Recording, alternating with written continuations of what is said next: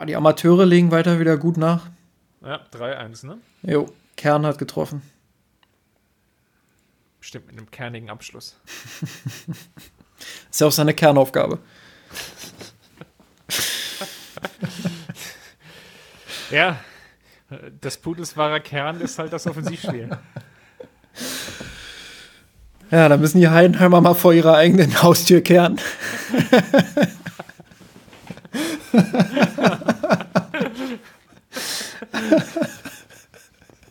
oh mein Gott. Uiuiui. Aber gut, dass ich Heidenheimer gesagt habe und nicht äh, Halle. Hallischer. Ja, deswegen kannst du es jetzt auch nicht als. Ähm, Ach klar, das geht immer. miasanrot.de Geschichten rund um den FC Bayern München.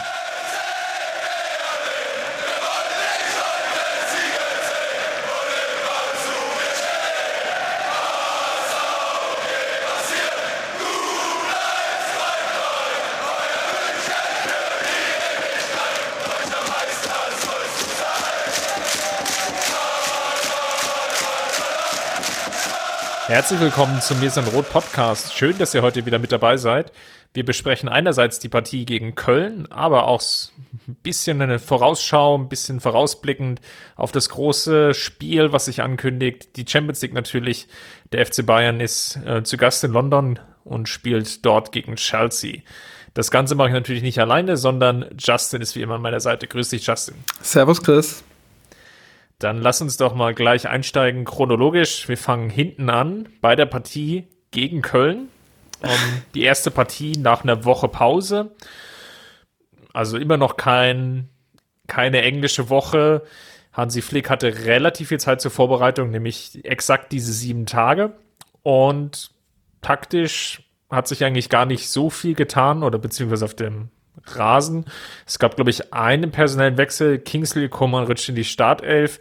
Kam das für dich überraschend, nachdem er gegen Leipzig ja nun ein ganz kurzes Debüt hatte? Auf jeden Fall. Ich habe eher noch mit Lukas Hernandez gerechnet, wenn ich ehrlich bin. Ähm, dass Flick jetzt nicht viel rotiert, war mir eigentlich relativ klar. Ist, glaube ich, auch der richtige Weg, immer wieder, wenn man jetzt so dann auch demnächst die englischen Wochen wieder hat, immer wieder so zwei, drei Positionen zu tauschen und nicht vier oder fünf. Ähm, das hat man ja dann unter Kovac gesehen, dass diese extreme Rotation dann eben auch nicht dazu führte, dass die Mannschaft in Rhythmus kam. Ich glaube, so ist das jetzt vor der, vor der wichtigen Partie jetzt auch gegen Chelsea bald. Du hast es angekündigt. Ähm, ist es ganz gut, dass der Kern der Mannschaft in so einen Rhythmus kommt. Äh, ich glaube, mit ein bisschen Vorausblick hat Flick da auch die Entscheidung getroffen, ja, Serge Gnabry und Kingsley Coman noch mal zusammenzubringen jetzt ähm, vor dem Paderborn-Spiel auch noch mal, damit die rechtzeitig auch in so einen Rhythmus kommen. Äh, war übrigens erst das zweite Spiel, das die beiden zusammen gemacht haben, seit Hansi Flick Trainer ist. Also ja, das erste Spiel war gegen Borussia Dortmund das 4 zu 0. Und dementsprechend schauen wir mal, wie es jetzt äh, gegen Paderborn dann aussieht. Aber ich glaube schon, dass er vorhat, Coman und Nabri zusammen gegen Chelsea zu bringen.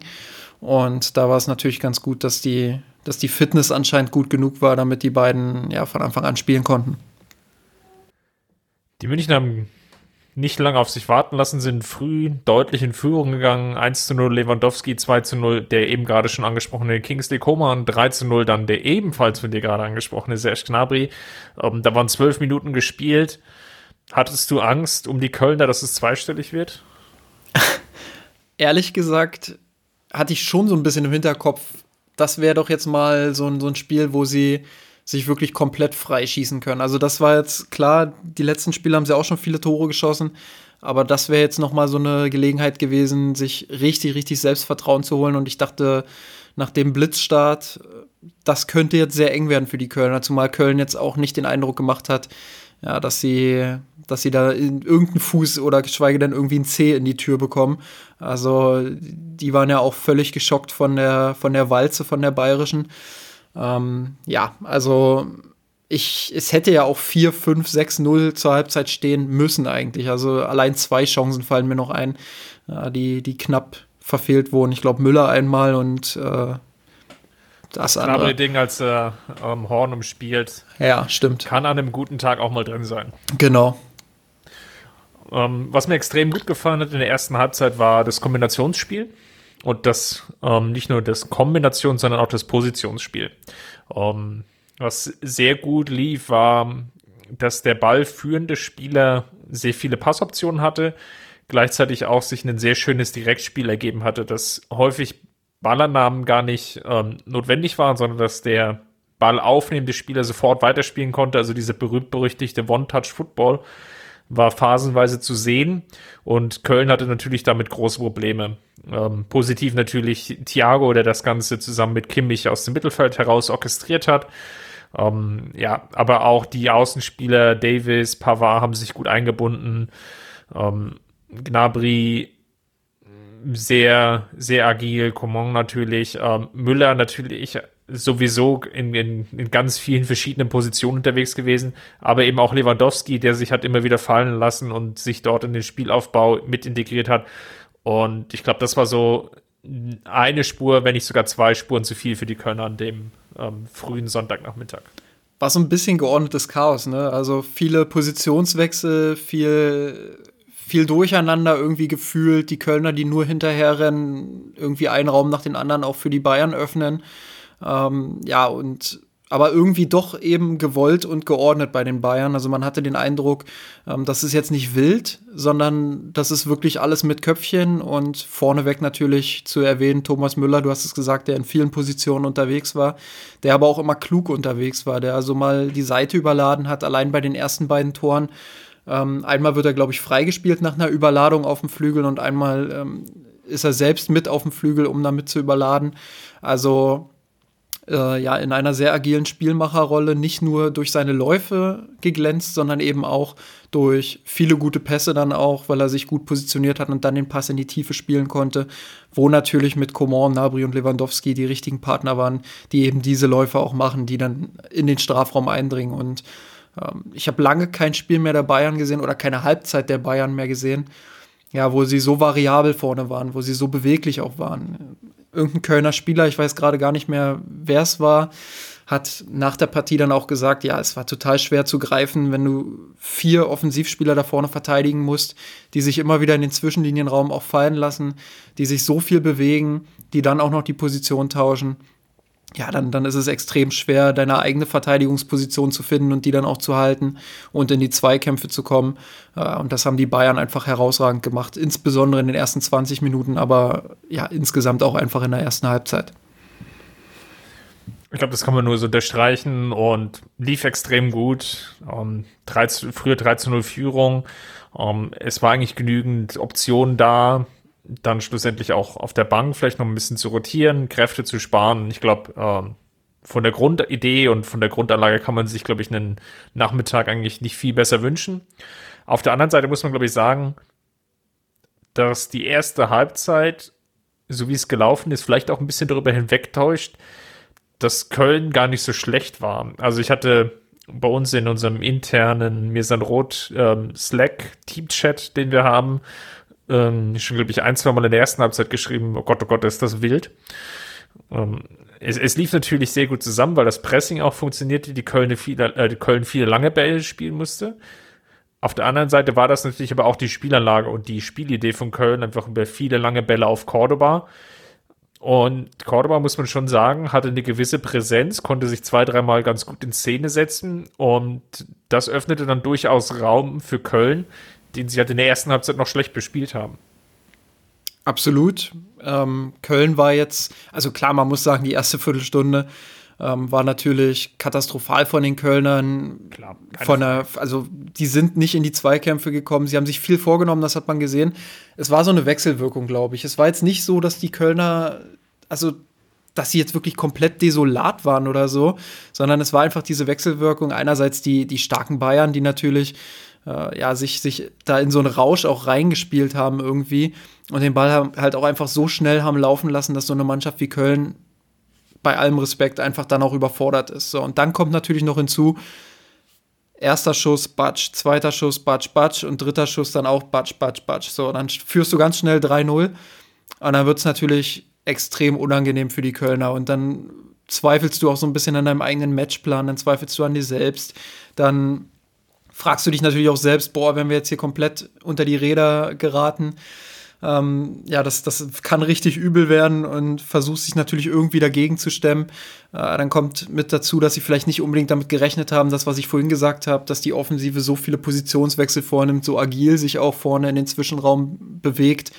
Äh, damit haben die Kölner vielleicht nicht unbedingt gerechnet. So und ja, dementsprechend sieht das dann so aus, wie es eben ausgesehen hat. Aber Köln hat sich dann nach 20, 25 Minuten, finde ich, recht ordentlich gefangen. Jetzt nicht so, dass sie, dass sie wirklich irgendwie auf Augenhöhe waren, aber schon so, dass sie zumindest das Ergebnis dann noch halten konnten. Und klar, Bayern hatte dann noch die eine oder andere Chance auch weiter zu erhöhen, aber es war dann eine bessere Leistung der Kölner, würde ich sagen. Ähm, insgesamt wird aber in Köln, glaube ich, keiner damit zufrieden sein, wie es die ersten 45 Minuten lief.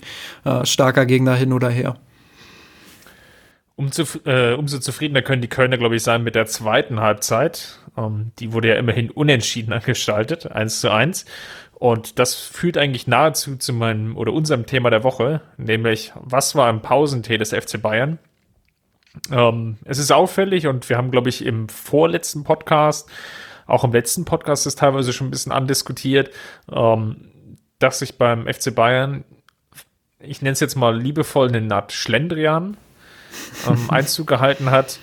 Ähm, vielleicht eine gewisse Arroganz, das würde ich gerne mit dir diskutieren, oder ob es vielleicht sogar andere Gründe hat, ähm, warum sich die Bayern zurzeit in der zweiten Halbzeit zu schwer tun. Klar gab es jetzt so Ausnahmen, die ersten beiden Spieltage ähm, gegen Hertha drehte die Mannschaft erst in der zweiten Halbzeit auf und kam zu Torchancen und dann auch zum Torerfolg.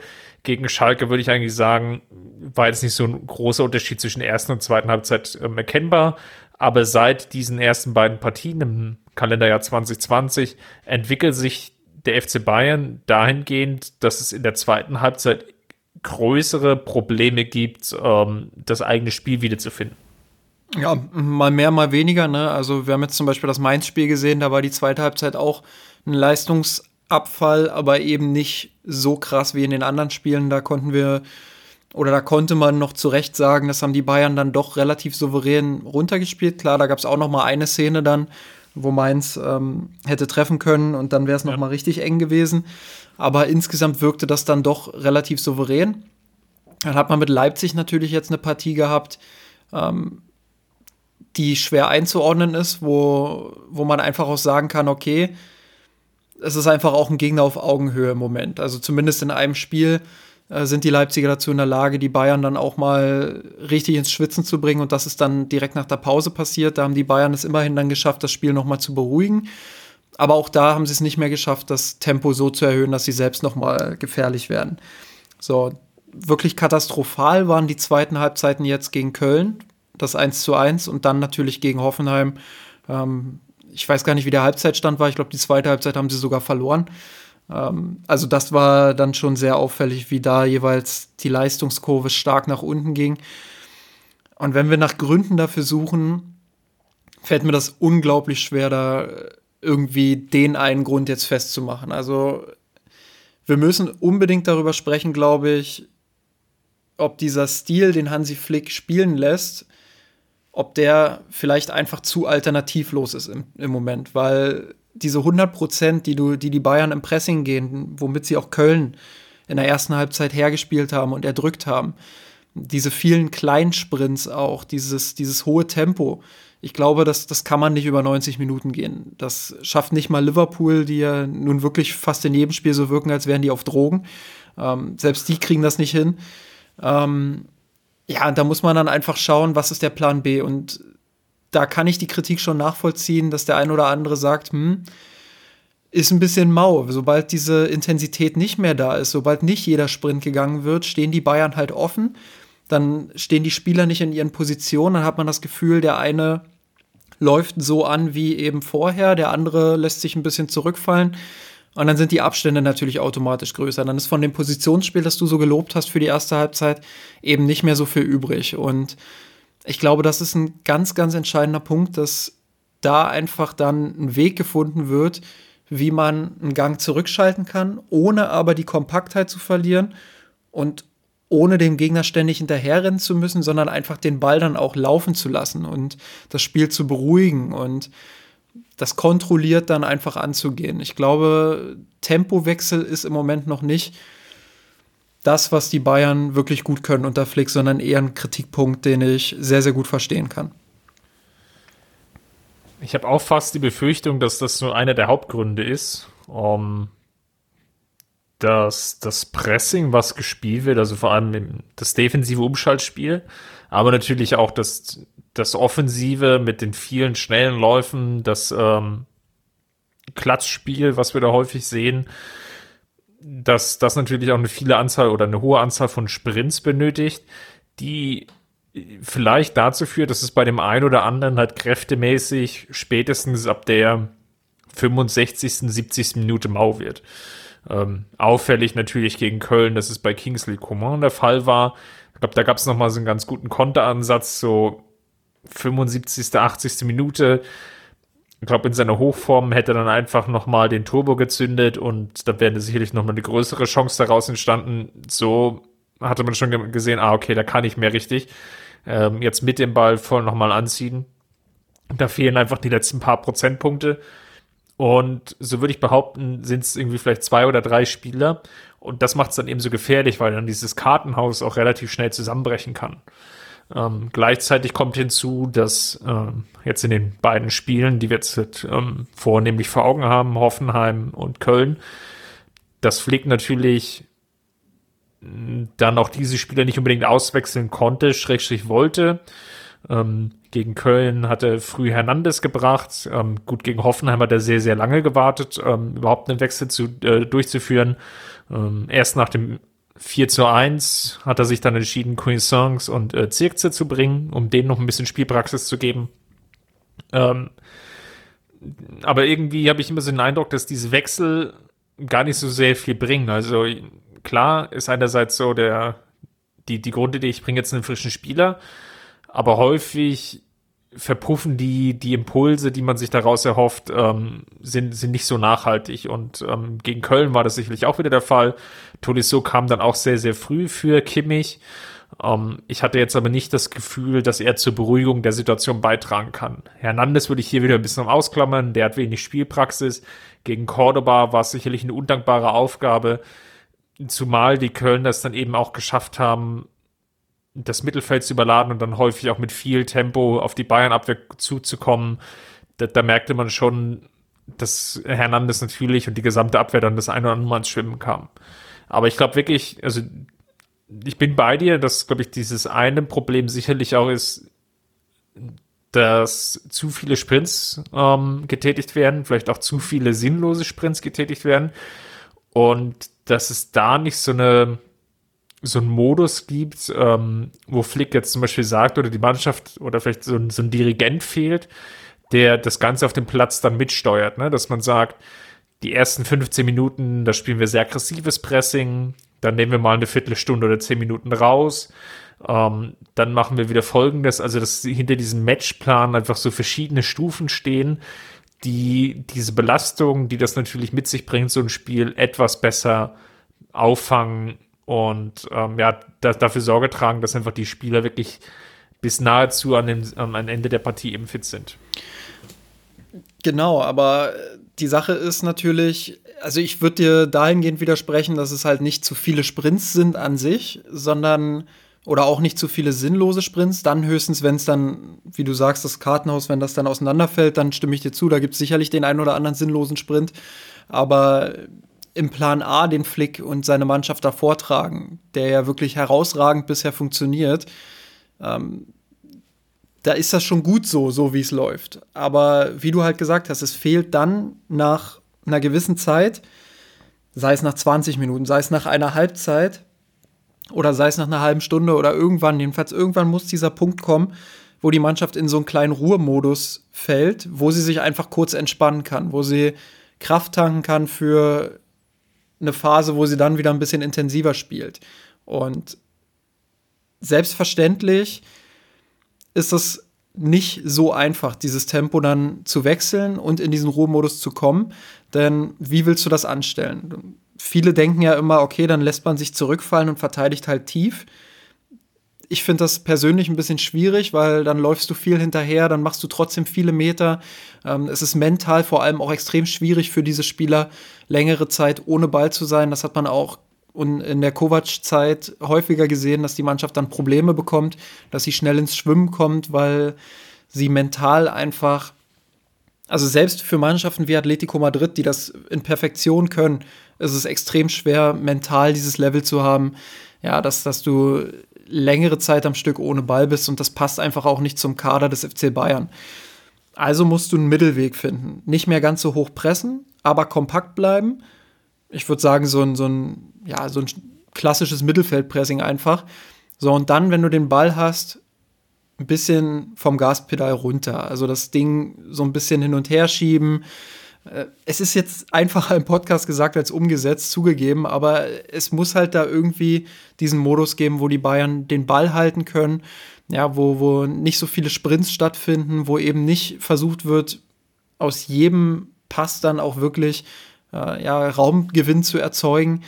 Ich glaube, das ist ein bisschen das Problem. Gerade wenn du 3-0 führst, dann kannst du das ein bisschen lockerer angehen, kannst ein paar Körner auch sparen, indem du vielleicht den ein oder anderen Querpass eben mehr spielst, als du sonst spielen würdest. Und ja, das ist natürlich eine Kritik, die man, die man an Hansi Flick durchaus tätigen kann. Bei allem, bei allem Lob, was für den aktuellen Fußball, wie er eben ist, ähm, nicht vergessen werden darf, muss man eben auch anmerken, der Nachweis, das über 90 Minuten zu bringen, kam so gut wie gar nicht. Und ja, dieser, dieser Ruhemodus, wie ich ihn gerade beschrieben habe, der fehlt einfach auch äh, komplett. Dahingehend kann ich dann ähm, Kritik an ihm natürlich auch verstehen. Ich würde aber eben auch nochmal die psychologische äh, Komponente mit reinbringen. Wenn man darüber redet, Thomas Müller hat es nach dem Spiel, glaube ich, gesagt, dass es ähm, psychologisch nicht so einfach ist. Ja, wenn du wenn du halt mit dem, was du machst, erfolgreich bist und nicht auf gut Deutsch gesagt auf die Schnauze fällst, wenn, wenn du mal vom Gaspedal krieg, äh, runtergehst, ähm, ja, dann, dann ist es halt schwierig, sich selbst dann auch dazu zu motivieren, eben den letzten Meter mehr nochmal zu gehen, die Intensität hochzuhalten. Ähm, du führst ja 3-0, es läuft ja alles gut, das ist ja alles super. Aber es kann eben dazu führen, dass du dann in den wichtigen Spielen eben auch so Phasen hast, wo du unkonzentriert bist, wo du nicht bei 100 Prozent bist und das nutzen dann Mannschaften wie Leipzig, ähm, wie Chelsea in der Regel aus. Ich habe mir nochmal gerade die Statistik angeguckt und würde darauf gehen, nochmal den, den Einwand mit der Kontrolle vor allem noch ein bisschen stärker hervorheben. Ähm, wenn man mal schaut, also Bundesliga.de weist aus, die Bayern sind, ähm, hatten 5,2 Kilometer im Sprint absolviert von ihren 12,4 Kilometern sind mehr gelaufen als die Kölner. Haben 811 intensive Läufe und davon waren 285 Sprints. Das ist schon eine relativ hohe Anzahl dafür, wenn man überlegt, wie so das Spiel insgesamt gelaufen ist. Also ne, diesen mentalen Aspekt, wir sparen ein paar Körner, ist vielleicht im Kopf da, aber in den Beinen ist er sicherlich nicht drin. Ähm, wenn du so ein bisschen über alle anderen Spiele hinweg schaut, ähm, waren das sicherlich fast überall Peak-Werte da für den FC Bayern und das ist eigentlich schon sehr ungewöhnlich. Und das liegt eben auch daran, weil du hast es angesprochen, es, es fehlt halt der Kontrollmodus, ähm, um das mal vielleicht an einem Spieler festzumachen. Ähm, wenn man sich Fonzie Davis anschaut, wie denn der zweiten Halbzeit wirklich noch immer wieder nach vorne gegangen ist, immer wieder ähm, als, als Linksverteidiger eigentlich mit in der vordersten Linie stand, dann zeigt das halt auch, einerseits die, den, den Vorteil, den er natürlich bringt, weil für sich dann vielleicht doch Torchancen erspielen. Auf der anderen Seite fehlt er natürlich gleichzeitig wiederum im Mittelfeld oder vielleicht sogar in der Abwehr, einfach als Spielaufbau. Nämlich dann einfach mal den Ball zirkulieren zu lassen, ähm, Köln in Anführungsstrichen vielleicht auch müde zu spielen, weil sie natürlich auch dieses Angriffspressing dann eigentlich nicht die ganze Zeit durchgängig halten können und vor allem vielleicht auch nicht mit der hohen Anzahl an Spielern, die es vielleicht braucht, um zum Beispiel eine Viererkette plus zwei Mittelfeldspieler des FC Bayern aus dem defensiven Mittelfeld, aus dem zentralen Mittelfeld, die dann zusammen vielleicht mit Manuel Neuer so viele Dreiecke bilden, um, ähm, dass die Kölner oder wer auch immer der Gegner ist, um, ähm, dann an den Ball kommen. Und das ist gerade das, was halt fehlt. Diese Phasen, wo einfach mal fünf Minuten lang nichts passiert auf dem Rasen. Oder ne, wenn, wenn Köln im Ballbesitz kommt, dann in schlechten Positionen, wo sie wieder den Ball schnell verlieren können, wo Bayern vielleicht auch wenig investieren muss, um selbst wieder in Ballbesitz zu kommen. Gleichzeitig aber vielleicht auf der anderen Seite auch gar nicht so viel Gefahr entsteht und die Kölner dann vielleicht auch diesen, diesen Status der Zufriedenheit haben, okay, ähm, wir wissen, es steht jetzt meinetwegen 0-4, ähm, ah, die, die Bayern checken ab, sie zirkulieren und den Ball, na gut, dann lass uns halt das Ding jetzt irgendwie noch über die Runden bringen und ähm, dann gehen wir duschen und nächste Woche haben wir wieder das nächste Spiel. ähm, ist ja eine völlig andere mentale Situation für den Gegner, ähm, wenn er das erkennt, als umgekehrt diese latenten Großchancen, die es ja dann immer wieder gab, alle fünf Minuten, ähm, wo du natürlich auch das Publikum in dem Fall ja wieder zurückbringst, weil das war ja ein Auswärtsspiel aus Münchner Sicht. Und ich will jetzt nicht sagen, dass sie am Rande der Niederlage waren, so würde ich es jetzt nicht bezeichnen, aber wenn ich mir die Expected Goals anschaue, ähm, ist am Ende eine 2,5 zu 2,5. Ähm, das zeigt ungefähr schon auf, wie ausgeglichen eigentlich diese Partie war und wie viele Chancen vor allem Köln dann noch am Ende hatte. Und das ist dann eigentlich ähm, eine vermeidbare Situation. Ja, man muss natürlich schauen, wie wäre das Spiel dann gelaufen, wenn es wirklich noch mal so richtig gebrannt hätte. Ich tue mich da schwer, eine Prognose zu treffen, ob die Bayern es zumindest noch mal geschafft hätten, das Ding so ähnlich über die Bühne zu bringen wie gegen Hoffenheim, wo sie es ja dann doch noch mal äh, knapp geschafft haben. Aber wir sind uns ja komplett einig. Also, dass das darf dir nicht passieren, dass du da so ein Spiel, was du so wegdominiert hast, was du eigentlich nach 15 Minuten schon zugemacht hast, ja, das, das darf nicht mehr, das darf nicht mehr brennen. Also da darf es dann nicht mehr so heiß werden, wie es gegen Köln nochmal wurde. Ähm, teilweise Glück da mit den Abseitssituationen. Ich will gar nicht wissen, wie das läuft, wenn, wenn die erste Abseitsposition äh, da keine Abseitsposition ist, sondern das Ding dann 3-1 steht. Ähm, ich glaube, dann, dann brennt es nochmal lichterloh bei den Bayern. Ja, dass Nabri dann nochmal so ein Traumtor macht, ist natürlich auch äh, nochmal hilfreich gewesen. Aber das, das darf dir absolut nicht passieren. Und jetzt wünsche ich mir im Club jemanden, ähm, das hat mir auch so ein bisschen gefehlt, ehrlich gesagt, wenn ich die Interviews so gelesen habe. Ähm, Müller hat so ein bisschen auf die Psychologie geschoben. Alle anderen haben gesagt, ja Mensch, wir sind Tabellenführer, wir haben das heute wieder deutlich gewonnen, haben eine tolle erste Halbzeit gespielt, ähm, spielen sowieso tollen Fußball unter Flick, alles ist super. Da fehlt mir halt so ein bisschen ja, ich muss es, ich muss es leider so sagen, da fehlt mir der Mana so ein bisschen. Also der typische Matthias Sammer, der damals halt äh, ja dann, dann immer dazwischen gegrätscht hat und gesagt hat, ja, so eine zweite Halbzeit, Jungs, das, das geht überhaupt nicht, das darf dir nicht passieren und so kriegst du gegen Chelsea die Hütte voll. Ähm, da fehlt mir einfach eine klare Ansage. Ich weiß nicht, ob das intern getroffen wird. Ist ja alles okay, wenn das intern passiert, dann ist alles gut. Da habe ich den Einblick nicht. Aber früher gab es halt mindestens einen, sei das Hönes oder sei das Rummenigge oder eben Matthias Sammer. Es gab eigentlich immer einen, der dann auch extern nochmal auf den Tisch gehauen hat und öffentlich wirksam gesagt hat, Jungs, so geht das aber nicht. Ihr spielt tolle 20 Minuten, ihr spielt tolle 45 Minuten, aber dann so eine Halbzeit hinterher zu bringen, das ist nicht der Anspruch des FC Bayern. Ähm, und da fehlt mir vielleicht so ein bisschen, ja, derjenige, der dann auch so ein bisschen die Finger, den Finger in die Wunde nochmal legt und ja, da, da ja. ja, also der da einfach noch mal so ein bisschen Feuer macht und ich, also man muss ja jetzt auch nicht alles schlecht reden, das ist ja auch Quatsch, aber eben da gepflegt noch mal zu sagen, das, das darf dir so nicht oft passieren, weil dann hast du es in der Bundesliga schwer und in der Champions League sowieso.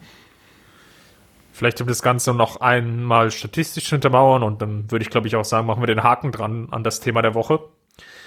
Zweite Halbzeit ähm, Torschussverhältnis äh, 12 zu 6 für die Kölner. Ähm, wenn wir schauen, wie viele Schüsse sind aufs Tor gegangen, dann sehe ich 5 zu 3. Ähm, fünf Abschlüsse der Kölner waren aufs Tor, drei der Bayern. Die drei der Bayern waren alle außerhalb des Strafraums. Du hast das Traumtor von Gnabry schon angesprochen. Ähm, die fünf Abschlüsse der Kölner waren allesamt im Strafraum des FC Bayern. Verrückt, oder? Ja.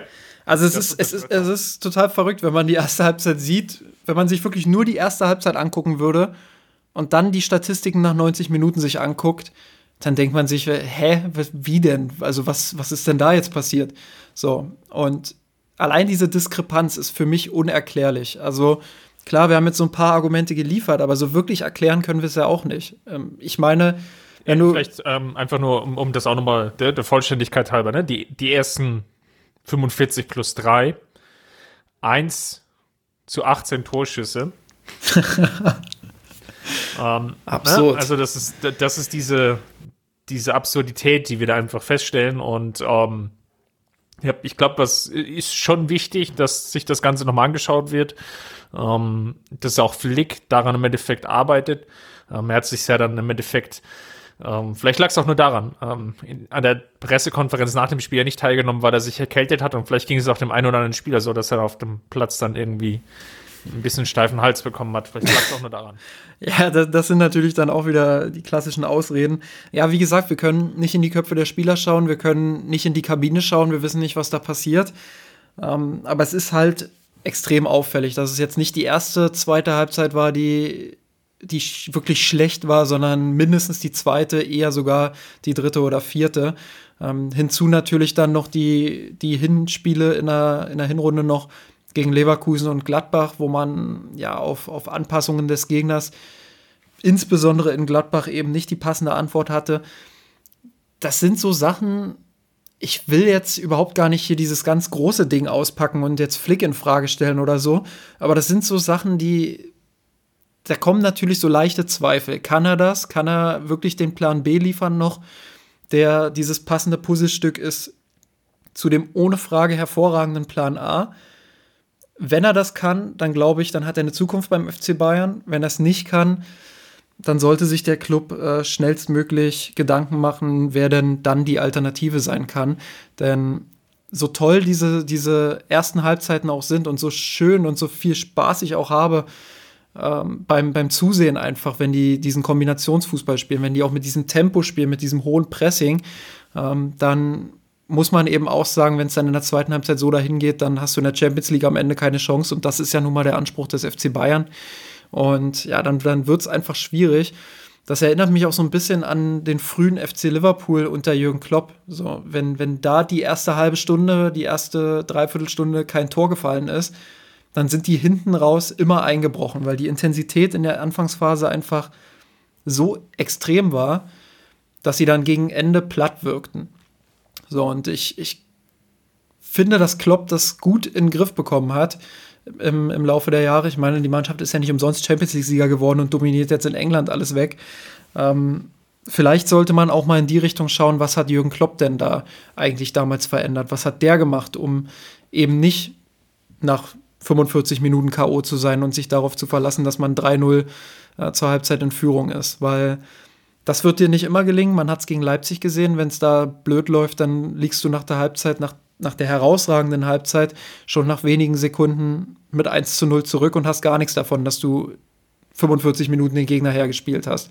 So, und wie gesagt, da muss Flick liefern. Ich bin immer noch ich bin immer noch in dem Lager, das so sagt, okay, die Zeit soll er bekommen, weil ich finde es schon beeindruckend, wie gut der Plan A ist, den er jetzt in kürzester Zeit entwickelt hat.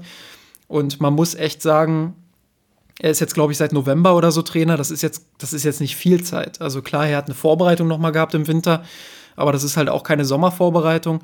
Und das, das, das ist schon ein hohes Niveau, wenn ein Trainer das schafft, eine Mannschaft von diesem Spiel, was sie damals in Frankfurt abgeliefert haben, ja, zu, so, zu solchen Leistungen zu bringen. Aber damit er eben auch langfristig beim FC Bayern eine Chance hat, muss er nachweisen, dass er, dass er dazu noch einen Plan B hat, ja, der, der einfach auch anpassungsfähig auf die Gegner ist. Dann machen wir mal einen Haken an das Thema der Woche und da ist jetzt die Champions League schon so oft angesprochen. Wir werden so eine kleine Vorschau, glaube ich, jetzt mal machen ähm, weil wir nächste Woche, so ist zumindest der jetzige Stand, uns wahrscheinlich nicht hören nach dem Paderborn-Spiel. Um, ähm, und wahrscheinlich auch nicht vor dem Champions League-Spiel, was ja schon am Dienstagabend ist, sondern unser Plan ist es tendenziell am Mittwoch einen Podcast aufzunehmen, der sich dann vor allem rund um das Champions League Achtelfinale drehen wird. Genau. Daher bekommt er jetzt eine kleine Vorschau. Genau, und Veröffentlichung dann wahrscheinlich am Donnerstag Je nachdem, vielleicht noch Mittwochabend, aber schauen wir mal.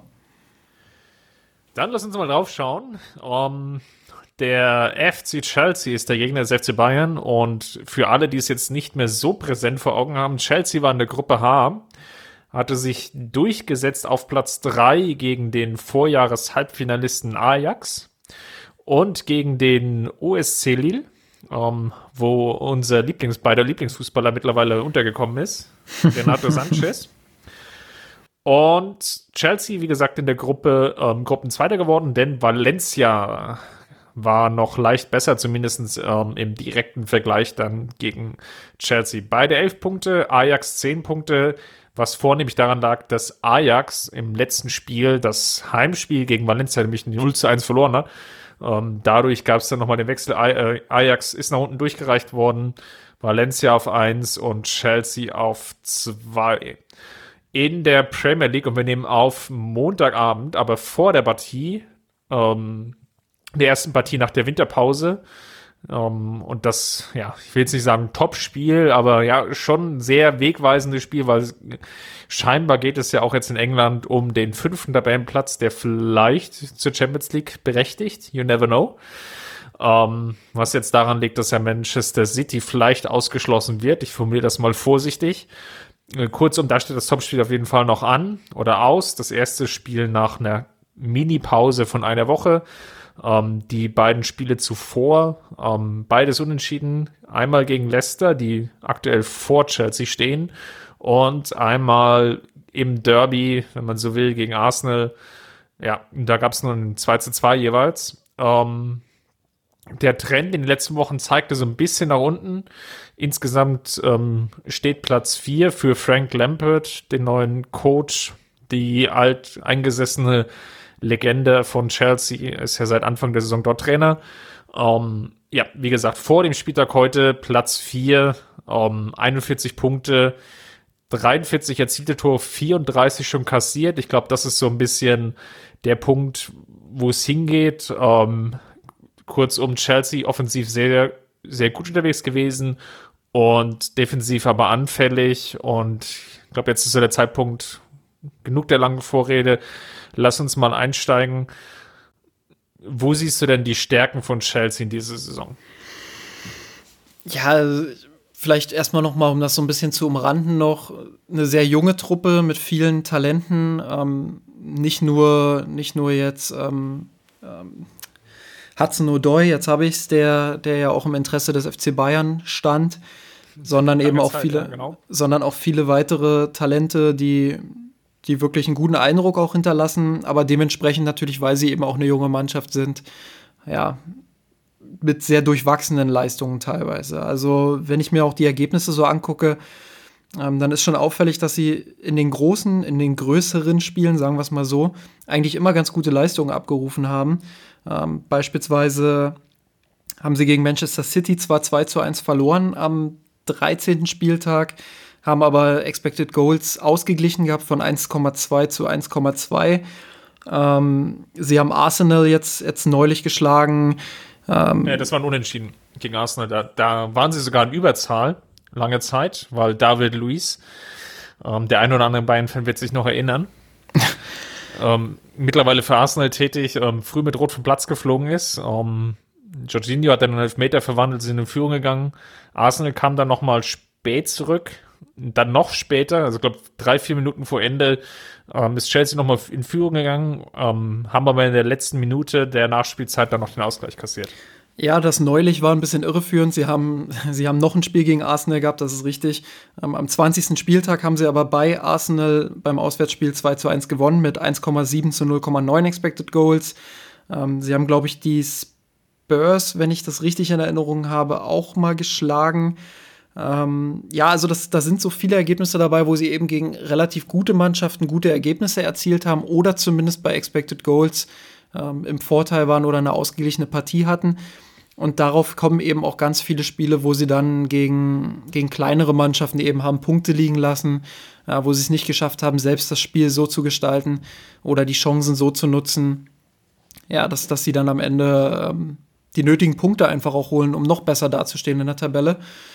Ähm, ich sehe die Stärken eindeutig in der Offensive.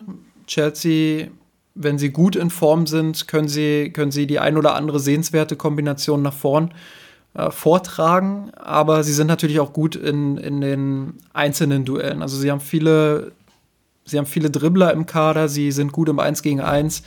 Ähm, sie haben viel Tempo auch in den eigenen Reihen. Äh, ich glaube, das ist so ein bisschen, bisschen die Stärke. Wenn sie gegen die Bayern spielen, ähm, dann wird es darauf ankommen, dass sie also ich denke, dass sie in einem höheren Mittelfeldpressing agieren werden, vielleicht sogar das ein oder andere Mal auch mal im Angriffspressing vorchecken werden. Ähm, ja, und, und dass sie versuchen werden, dann eben auch über den Druck Ballgewinne zu erzeugen, schnell umzuschalten und dann eben mit der Geschwindigkeit in den Strafraum der Bayern zu kommen. ähm, da sehe ich eigentlich die größten Stärken von Chelsea, während ich die Schwächen dann doch eher in der Defensive sehe. Ja, wenn ich es richtig vor Augen habe, hat Lampert da lange Zeit experimentiert. Was ist so die, die perfekte Formation, die perfekte Balance? Es war halt natürlich, wie es halt häufig bei jungen Spielern ist, große Schwankungen in der Leistungsstärke, ähm, teilweise individuelle Fehler, die dann zu Gegentoren geführt haben. Ähm, tragende Säulen natürlich eigentlich eher im zentralen Mittelfeld nochmal davor, weil wir sie noch gar nicht genannt haben, ist eigentlich Kanté, der mehr oder weniger das Herzstück der Mannschaft ist, keine Frage, ähm, der diese Saison auch viel häufiger nachrückt und nachschiebt und ähm, dann auch im Strafraum teilweise Aktionen hat und zeigt, dass er eigentlich auch ganz okay dribbeln kann, sagen wir es mal so. und äh, Jorginho natürlich, ähm, den sie, den, den Sari mitgebracht hat aus Neapel, ähm, der so ein bisschen den Ballverteiler mimt. Sehr spannender und, Spieler. Und das ist so das, das Grundkonstrukt erstmal im Mittelfeld heraus. Ähm, du hast die Offensive schon angesprochen. Ähm, dort ist aktuell Abraham, war so der, der Shooting-Star, ähm, gerade in den ersten ein, zwei, drei Monaten der neuen Premier League-Saison. Ähm, junger englischer Nationalspieler mittlerweile, der zum Anfang, wir haben jetzt Expected Goals schon häufiger angesprochen hat, sicherlich mehr aus seinen Chancen gemacht hat, als eigentlich statistisch möglich gewesen wäre, formulieren wir es mal so und sich aber jetzt gegenwärtig zumindest äh, Stand Ende Januar, Anfang Februar in so einer kleinen Delle befunden hat, wo er doch die ein oder andere Chance hat ausgelassen. Ist natürlich auch nicht ganz einfach. Ähm, Chelsea natürlich auch extrem viele Spiele gemacht. Der Kader ist nicht besonders üppig besetzt, auch gerade vorne im Sturm. Ähm, Abraham hat die ein oder andere Partie sicherlich vielleicht schon zu viel gemacht. Ähm, da fehlt es vielleicht auch in der insgesamt etwas an der Belastungssteuerung. Ja, absolute Zustimmung. Ähm, Kovacic übrigens auch ein sehr interessanter Spieler äh, da im Mittelfeld. Also die haben schon echt Qualität dort auch im Mittelfeldzentrum und ich glaube, das wird wieder so ein klassisches Spiel, ja, wo die, wo die Bayern einfach es schaffen müssen, einerseits natürlich mit dem Ball Lösungen zu finden ähm, gegen so defensiv starke Spieler wie beispielsweise Kanté, aber eben auch ähm, dann, wenn sie den Ball mal verlieren, schnell das Zentrum dicht zu machen. Das äh, wird schon eine Herausforderung. Also so ein, so ein Mittelfeld mit Kanté und Jorginho dann zu dominieren, ist nicht so einfach. Und ich glaube, wenn die Bayern es schaffen, dort die Kontrolle hinzubekommen, dann wird es auch schwer für Chelsea, die Wege zu den schnellen Angreifern zu finden. Und ja, das darauf, darauf glaube ich, würde ich das so ein bisschen reduzieren, wenn ich jetzt eine Sache herausstellen müsste, die Bayern in diesem Duell unbedingt hinkriegen muss. Ich bin auch gespannt, ähm, wie die Bayern die Partie angehen. Ähm, Chelsea hatte ein paar Probleme zu Hause, ähm, haben das Spiel, also jetzt nur auf die Champions League gucken, gegen Valencia zu Hause verloren. Das war gleich die erste Partie mit 0 zu 1. Und dann der eine oder andere hat es vielleicht gesehen, es gab ein total wildes 4 zu 4 gegen Ajax. Als Ajax schon 4-1 geführt hat, dann zwei Platzweise hinnehmen musste, ähm, noch den Ausgleich kassiert hatte, dann aber mit doppelter Unterzahl ähm, immer noch ähm, Den Haag-Style gespielt hat und versucht hat, noch auf das 5 zu 4 zu gehen. Ähm, die letzte Partie gegen Lille, wie schon erwähnt, wurde dann gewonnen. Und ja, ich glaube, die entscheidende Frage wird sein, auch gerade im Eindruck der letzten Wochen, wie offensiv will Flick diese Partie angehen? Ja, womit rechnest du, ist die Frage. Also ich denke, die Bayern werden gerade die erste Halbzeit ähnlich angehen wie in den letzten Wochen. Vielleicht Blaupause so ein bisschen das Leipzig-Spiel.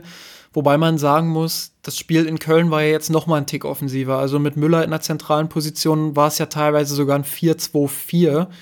Also mit vier, wirklich vier pressenden Spielern, die auf die Viererkette der Kölner angelaufen sind. Ähm, das war teilweise schon, schon sehr, sehr üppig, plus Kimmich und Thiago, die noch nachgerückt sind. Wenn man das kompakt so hoch spielt, dann muss man natürlich auch den Ball gewinnen, logischerweise. Da zahle ich auch gern wieder in die Mirsan Rotkasse ein.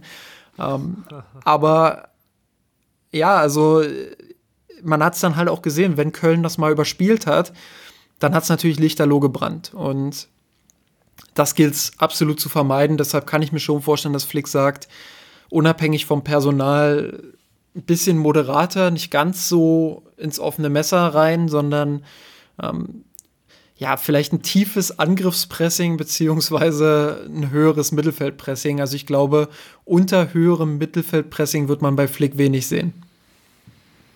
Ja, ich meine, ich, also ich finde es super spannend, ähm, weil wir natürlich gerade noch in der Anfangsphase von Hansi Flick eher ein relativ abwartendes Spiel gesehen haben. Ich habe immer noch diese Partie gegen Piräus vor Augen, ähm, die ja jetzt eigentlich so komplett, ich will nicht sagen diametral zu dem steht, was wir aktuell sehen von seiner Mannschaft oder von seiner Mannschaft. Ähm, deswegen, ich bin da bin ein bisschen zwiegespalten. Ich, ich gebe dir schon recht, eigentlich müsste man ungefähr das sehen, was wir gegen Leipzig gesehen haben und vielleicht nach Hauch defensiver, ähm, weil schlussendlich ist es Champions League Auswärtsspiel. Ich sag mal so, oberste Prämisse ist natürlich, dass du diese Partie nicht verlierst. Und ähm, zweite Prämisse ist, und jetzt erzähle ich aber auch nicht wirklich weltbewegendes Neues, dass du mindestens ein oder zwei Tore schießt, ähm, um einfach wegen der auswärts berühmten Auswärtstorregelung ähm, da nicht ins Hintertreffen zu geraten und dann zu viel Druck zu haben, sollte das Spiel meinetwegen unentschieden ausgehen. Ich bin ja gespannt auf die Außenverteidigerrollen. Ich weiß nicht, wie du es gegen Köln jetzt gesehen hast, aber ich hatte das Gefühl, dass durch allein durch die Präsenz von Nabri und Coman die beiden Außenverteidiger nicht ganz so extrem offensiv waren wie in den letzten Spielen, wodurch natürlich die Absicherung nach hinten auch ein bisschen einfacher wurde. Ähm, klar, wir haben es angesprochen, die Bayern sind dann trotzdem geschwommen in der zweiten Halbzeit. Aber das lag meiner Meinung nach diesmal eben nicht daran, dass die Außenverteidiger im Pressing so extrem hoch agiert haben, sondern vielmehr daran, dass man im Zentrum nicht so richtig den Zugriff dann hatte, beziehungsweise in den Halbräumen. Und ähm, also da, dahingehend, wenn man irgendwie noch einen Fortschritt da erkennen will, ähm, dann glaube ich, dass Flick derzeit daran bastelt, wie kriege ich die Außen dicht. Nur darf das natürlich nicht äh, auf Kosten des Zentrums passieren, sondern im Idealfall gut ausbalanciert. Und ja, da muss man einen Weg finden. Aber ich bin sehr gespannt auf die Rolle der Außenverteidiger gegen, gegen Chelsea, ob man da eher auf hohe Außenverteidiger setzt, auf mittelhohe Außenverteidiger oder doch irgendwie doch eine Asymmetrie reinbringt, dass Pavard relativ tief steht und Davies ein bisschen höher. Ja, da, da bin ich auf jeden Fall gespannt drauf. Könnte sicherlich eine Variante sein. Die, die zweite Frage, die sich natürlich stellt, ist, wie sieht die Viererkette allgemein aus? Ähm, da ist jetzt ne, dieses Fragezeichen Boateng ähm, ist ja da. Ähm, er hat jetzt relativ gute Leistung gebracht in der kompletten Rückrunde. Ähm, gegen Köln fand ich es jetzt okay. Die gelbe Karte, die er sich geholt hat, ja, schwierig. Ähm, jetzt nicht schwierig, weil er jetzt gegen Paderborn gespielt ist. Ich glaube, das ist verkraftbar an der Stelle für den FC Bayern. Ähm, sondern eher, dass er sich halt dann das ein oder andere Mal schon schwer getan hat gegen Cordoba. Und wir mit Abraham bei Chelsea zumindest von der, der Körperlichkeit einen ähnlichen Spielertyp sehen. Ähm, auf der anderen Seite wirkte jetzt Hernandez nach seiner Verletzung auch nicht so hundertprozentig ähm, bereit dafür, so einen körperlichen Spiel dann abzukochen. Und Frage ist jetzt, wie man das Ganze dann im Endeffekt auch gestalten will. Gleichzeitig natürlich auch von der Positionierung. Ähm, war ja ganz spannend, als Hernandez gegen Leipzig reinkam. Da war er der linke Innenverteidiger. Gegen Köln war es jetzt genau andersrum. Da war er der rechte Innenverteidiger. Und jeweils die beiden Recht oder sowohl Alaba als auch Hernandez hatten sich mit der Rolle des rechten Innenverteidigers schon schwer getan. Ähm, fand ich persönlich etwas überraschend, dass es so in dieser Deutlichkeit war. Ähm, kann natürlich aber auch mit dem gesamten Spielverlauf zusammengelegen haben. Glaubst du, wir haben die Champions League 11 jetzt am, äh, am Sonntag in Köln gesehen? Ich kann mir sehr gut vorstellen, dass im zumindest in London wir Goretzka in der Startelf sehen werden. Für wen? Wahrscheinlich eher Koman oder Gnabry, was ich vielleicht so ein bisschen davon abhängig machen würde, um, welche Seite Flick bespielen will. Ja, kann ich mir auch vorstellen, dass er sagt, okay, Goretzka ist vielleicht ein bisschen dann der stabilere Spieler fürs Pressing und Müller hat es rechts jetzt auch nicht so schlecht gemacht, wenngleich seine Leistung im Zentrum noch mal einen Tick besser war. Ähm, ja, und man hat natürlich dann auch die Option, wenn man Gnabry oder Coman, je nachdem, wer da gerade besser in Form ist, dann, wenn man den noch auf der Bank hat, kann man natürlich auch noch mal eine frische Kraft von draußen bringen, um dann vielleicht äh, das Tempo auch noch mal zu erhöhen, was ja in den letzten Wochen auch aufgrund des Personalmangels nicht so möglich war. Und vielleicht hält sich Flick dadurch diese Option gerade in London noch mal offen. Ähm, ja, ist die Frage, ob wir dann am Ende wieder so eine so eine, ja, so eine Guardiola-Gedächtnisleistung sehen, wo wir sagen, ja, es war jetzt nicht schlecht, aber irgendwie hat dann doch das Auswärtstor gefehlt. Ähm, ja, aber eigentlich kann ich es mir gar nicht vorstellen, dass die Bayern mal ohne Tor bleiben, auch wenn es gegen, gegen Raba jetzt so war. Äh, eigentlich glaube ich, dass sie, dass sie, dass sie treffen werden gegen Chelsea. Ähm, egal, ob sie jetzt mit einer etwas gehemmteren Offensive spielen oder mit, mit voller Kapelle. Dafür ist der Offensivstil von Flick einfach, glaube ich, zu drückend. Und Chelsea, wie gesagt, als junge Mannschaft auch noch nicht erfahren genug, um dem dann über so lange Zeit dann auch standzuhalten. Hoffe ich und glaube ich bin ja auch gespannt, wie sich die ganze Torwart-Diskussion bei Chelsea dann vielleicht nochmal auswirken wird. Wie gesagt, wir nehmen vor dem Spiel auf. Ähm, mittlerweile ist die Ausstellung, da sind die Aufstellungen raus. Ähm, Chelsea wieder mit Kepper auf der Bank. Ähm, der Stammtorhüter, den sie ja letzte Saison, glaube ich, für relativ viel Geld geholt haben, ähm, der ja, ein paar Probleme hatte in der Hinrunde. Ähm, aber insgesamt trotzdem schon natürlich überraschend, dass ähm, Lampert dann auf seinen Stammkeeper nicht vertraut und ähm, da einen personellen Wechsel vornimmt. War sowieso ein ganz seltsamer Transfer, finde ich. Also klar, wir sind jetzt nicht der Chelsea-Podcast, aber ähm, fand ich durchaus seltsam, so viel Geld für, für einen Capper auszugeben. Ja, ich glaube, viel mehr ist auch gar nicht mehr zu sagen. Ähm, das Niveau ist jetzt ganz unten angekommen. Genau. Äh, einmal Füße hoch und ich mache die Abmo.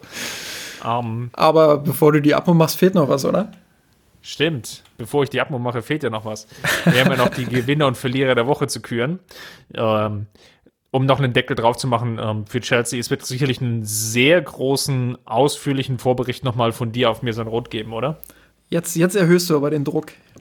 Ja, wie immer. Also die ersten, die ersten 1000 Wörter super, die zweiten 1000 Wörter dann Leistungsabfall. Aber ja, so seid ihr es ja gewohnt.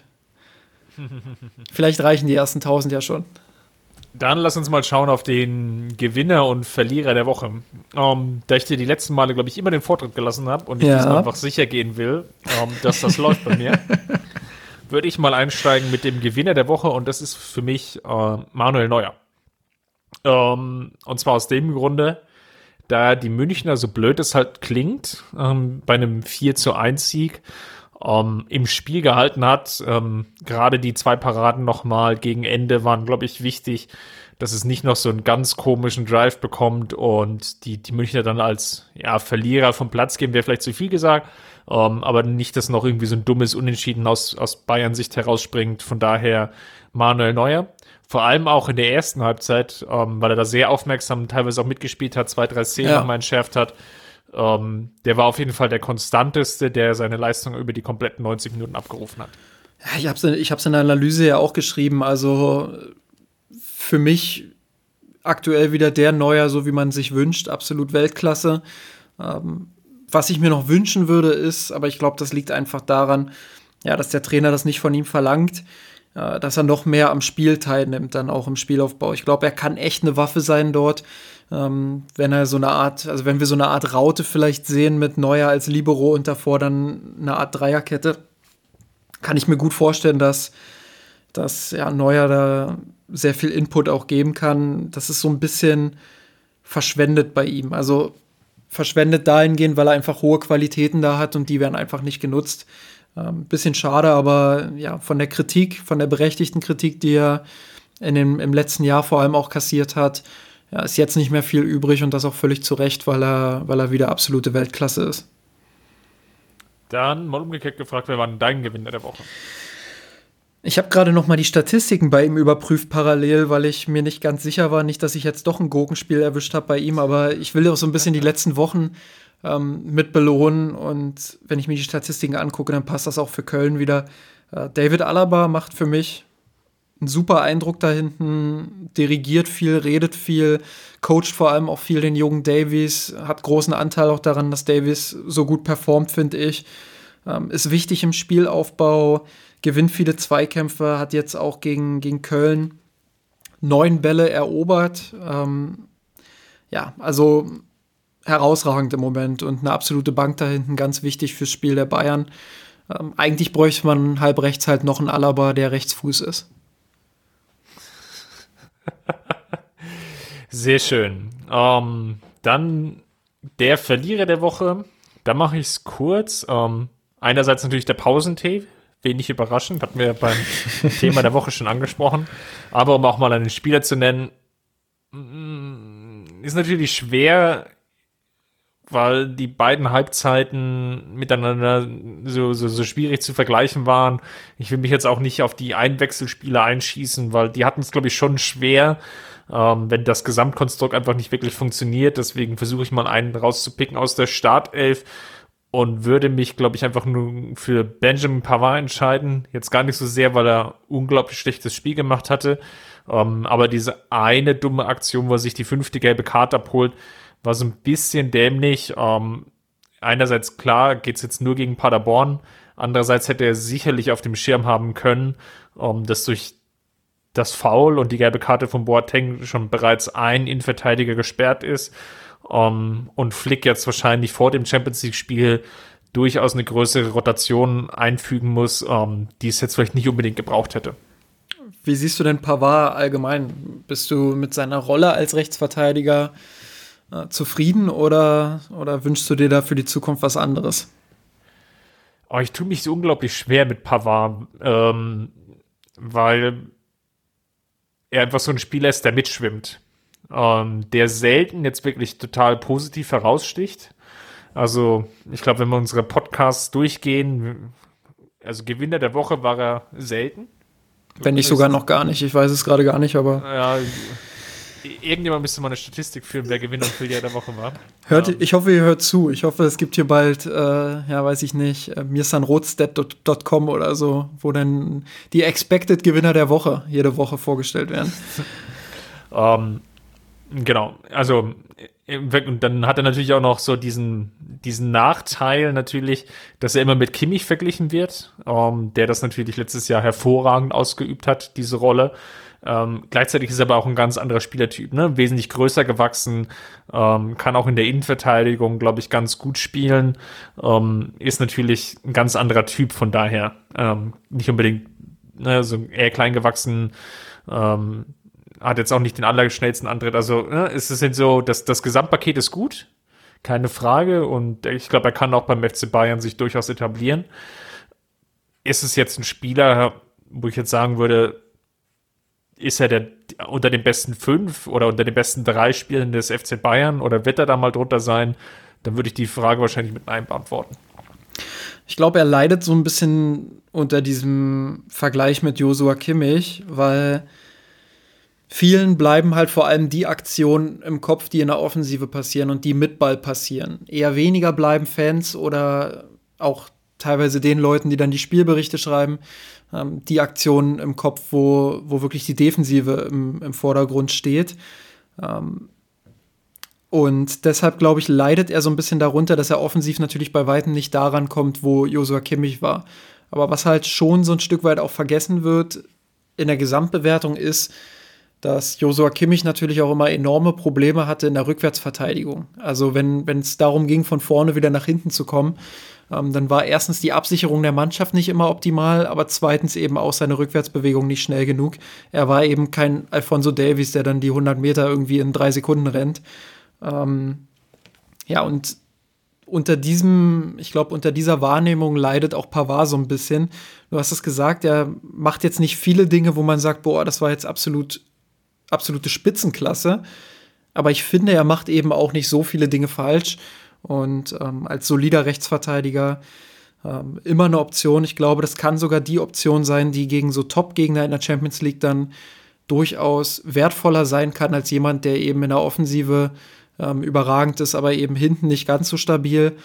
Und ja, was ich mir wünsche für die Zukunft ist natürlich, dass man dann wieder jemanden findet, der gerade gegen die tiefstehenden Gegner wie Köln oder ja, im, im Extremfall jetzt eben auch andere Mannschaften, die unten stehen, ähm, dass man da eben wieder jemanden hat, der ein bisschen stärker in der Offensive ist, der da auch ein bisschen mehr Variation reinbringt, aber ja, ich glaube, Pavard wird insgesamt ein bisschen schlechter bewertet, als er, als er tatsächlich ist. Dann zum Abschluss noch dein Verlierer der Woche. Ja, ich schieße mich doch auf die Einwechselspieler ein, weil ich, in der ersten Elf fiel es mir auch unfassbar schwer, jetzt zu sagen, da hat jemand irgendwie verloren oder so. Ich glaube, das war einfach kollektiv dann nichts mehr in der zweiten Halbzeit und die erste Halbzeit war kollektiv gut. Ähm, deshalb habe ich mich so gefragt, okay, wer von den Einwechselspielern hat denn jetzt so überzeugt, dass er eine Chance hätte, eine reelle Chance, den Sprung in die Startelf fürs Chelsea-Spiel noch zu schaffen? Und da haben mich sowohl Lucas Hernandez als auch Corentin Tolisso nicht überzeugt. Tolisso mit einigen haarsträubenden Fehlern auch wieder, wo er, wo er nicht schnell genug gehandelt hat. Ähm, Hernandez kann man noch zugutehalten, dass er eben rechter Innenverteidiger gespielt hat, was nicht seine Position ist und wo er auch sichtlich mit zu kämpfen hatte. Ja, deshalb ähm, Tolisso mein, mein Verlierer der Woche. Ohne ihm jetzt daraus einen Strick drehen zu wollen, ich, ich weiß schon, warum also er aktuell der, nicht so gut ist. In der Mesenrot-Statistik würde er leider führen, ne? wir, hatten, wir, hatten, ihn leider schon relativ häufig. Also, äh, und ich, ich, mag ihn eigentlich vom, also als Mensch und glaube ich auch als Spielertyp. Ähm, aber es ist definitiv nicht seine Saison bisher. Ja, ja, das, das stimmt auf jeden Fall. Und ich betone es auch nochmal. Also ich mache ihm gar keinen Vorwurf jetzt, dass er da nicht überzeugt hat. Aber er ist einfach deshalb, glaube ich, für mich der Verlierer der Woche, weil er eben sich nicht mehr präsentieren konnte fürs, fürs Chelsea-Spiel und ja, dementsprechend auch da keine Rolle spielen wird, denke ich, wenn überhaupt von der Bank. Gut, dann machen wir mal einen Haken dran. Um, ähm, wie schon angekündigt, habt ihr im Hinterkopf, wir werden uns wahrscheinlich, ähm, wenn es jetzt nicht irgendwie noch Überraschung gibt, uns erst nach der Chelsea-Partie wieder hören. Ähm, wir machen jetzt einen kleinen Bogen um die Paderborn-Partie. Ähm, Natürlich wird es aber auch wieder zu Paderborn noch eine ausführliche Vorschau von dir geben, Justin. Und ähm, wenn ich den Einteilungsplan richtig gesehen habe, wird sich meine Wenigkeit um den Spielbericht kümmern. Also das heißt, ähm, nach Abpfiff werdet ihr auch auf mirsanrot.de auf jeden Fall nochmal eine Analyse zu der Partie finden. Oh Gott, da muss ich mir jetzt im WordPress nochmal angucken, wie deine Statistik so ist. Vielleicht muss ich da doch nochmal intervenieren. Ja, also zuletzt hatte ich immer nur die Spiele, die verloren oder Engine ausgegangen sind. Aber das ist ein anderes Thema. Ähm, falls es euch gefallen hat, ähm, denkt dran, hinterlasst uns gerne eine Bewertung bei iTunes. Solltet ihr mit einem iOS-Gerät unterwegs sein, ähm, darüber hinaus hinterlasst uns gerne noch einen Kommentar im Blog unter dem Podcast-Artikel. Ähm, ihr habt ja das letzte Mal schon dort reichlich diskutiert. Ähm, war sehr spannend zum Lesen. Natürlich gerne auch unter Twitter, at mirsanrot, Facebook, mirsanrot oder bei Instagram. Mehr gibt es, glaube ich, an der Stelle gar nicht zu sagen. Nochmal vielen Dank, Justin, für deine Zeit und ich hoffe, es hat euch gefallen. Macht's gut, Servus. Servus und bis nächste Woche. Wir haben den Kampf gewonnen, den Thron erklommen, der Haien hat's gemacht. Ich hab geträumt von dir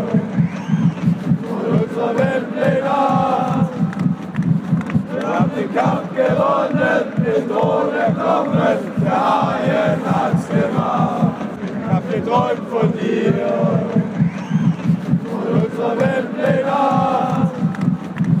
Wir haben den Kampf gewonnen, den Thron erklommen,